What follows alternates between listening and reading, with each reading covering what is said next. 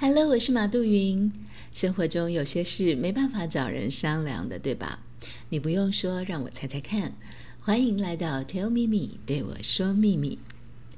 你是高敏感族群吗？对自己和别人的情绪都很敏感吗？高敏人暖暖包今天的故事主角是我的好朋友和他两岁的女儿。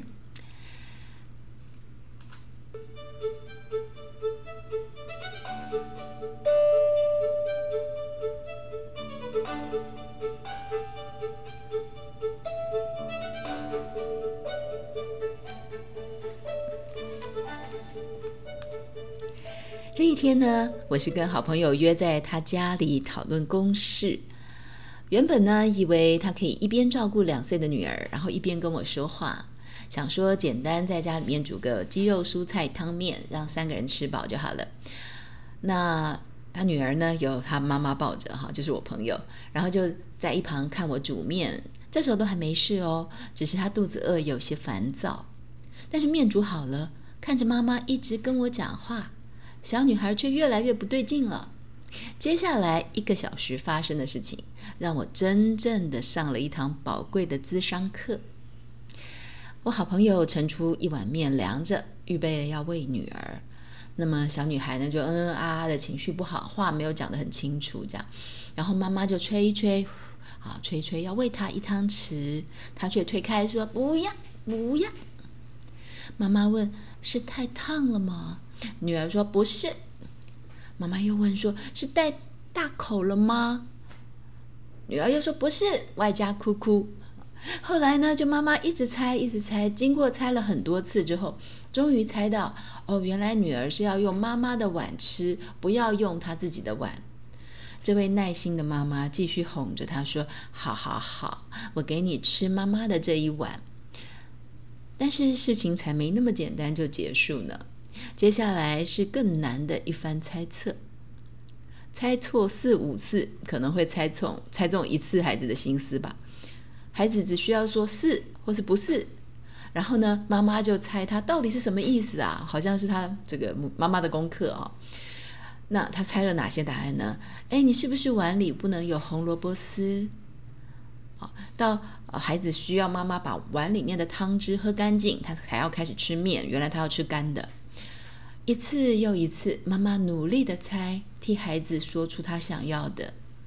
那猜不中的结果就是孩子哭更大声。猜中了，满足了，小孩子片刻安稳之后，就会有下一个抱怨。这样子的过程大概进行了四十分钟。这位妈妈耐心的猜测，尝试猜猜看孩子说不清楚的心思。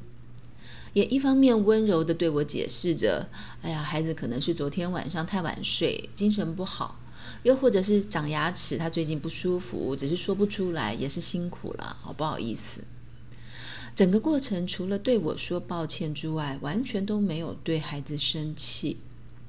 这位妈妈一直保持温柔的态度。当她怎么猜也猜不出来的时候，就把孩子抱在肩上拍拍、秀秀、哄一哄。这位平常个性乖巧的小朋友，可能今天真的是不舒服，也或许就是不开心。妈妈今天的专注力被我这个阿姨夺走了。妈妈是属于我的妈妈，我就一直抗议，她才会把注意力摆在我身上。在看着这一幕，看着发生的这一切的时候，我突然很羡慕这个小女孩，她怎么可以如此赖皮还得到接纳呢？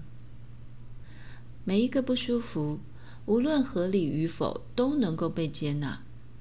有一个人这么努力的站在自己的立场替自己说话，猜测自己的心思，抚慰自己的情绪，怎么这么幸福啊？我也好想耍赖哦。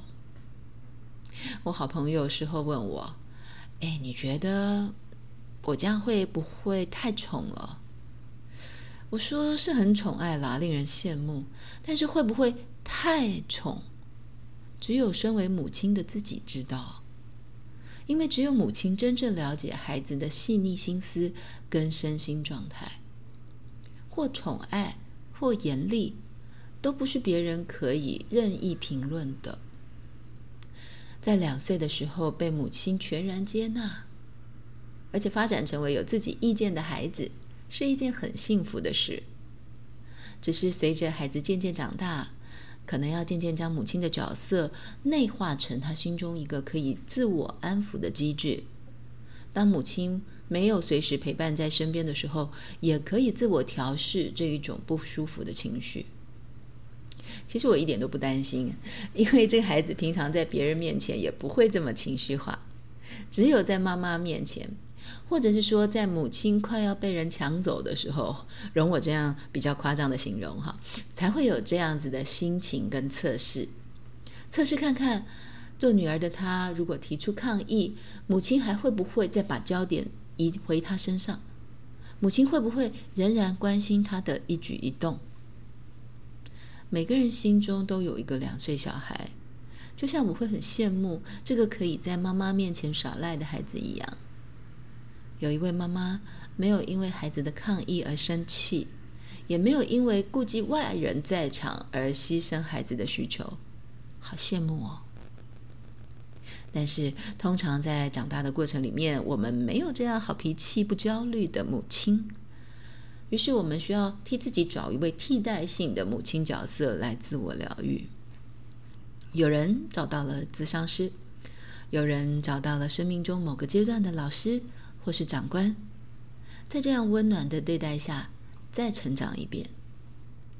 当然，若是连替代性的角色都找不到，就已经长大了。奉劝各位，千万别把另外一半当成这个角色，因为你多半会失望。而且会让对方非常挫折。这个时候，你只能一人分饰两角，同时在心里扮演母亲跟小小孩的角色，对自己不舒服的情绪耐心猜测、耐心接纳，别对自己不耐烦，用最大的善意帮自己找理由，哄哄自己，专注在自己身上，听听那个自己内心两岁的孩子究竟要对自己说什么。暂时别管应不应应该，或者是面子问题。只有这样与自己的内心沟通，好好宠爱一下内心那个只想赖皮的小小孩，然后我们才能更在现实生活中安顿身心，活得更让自己满意，并且更甘愿面对现实。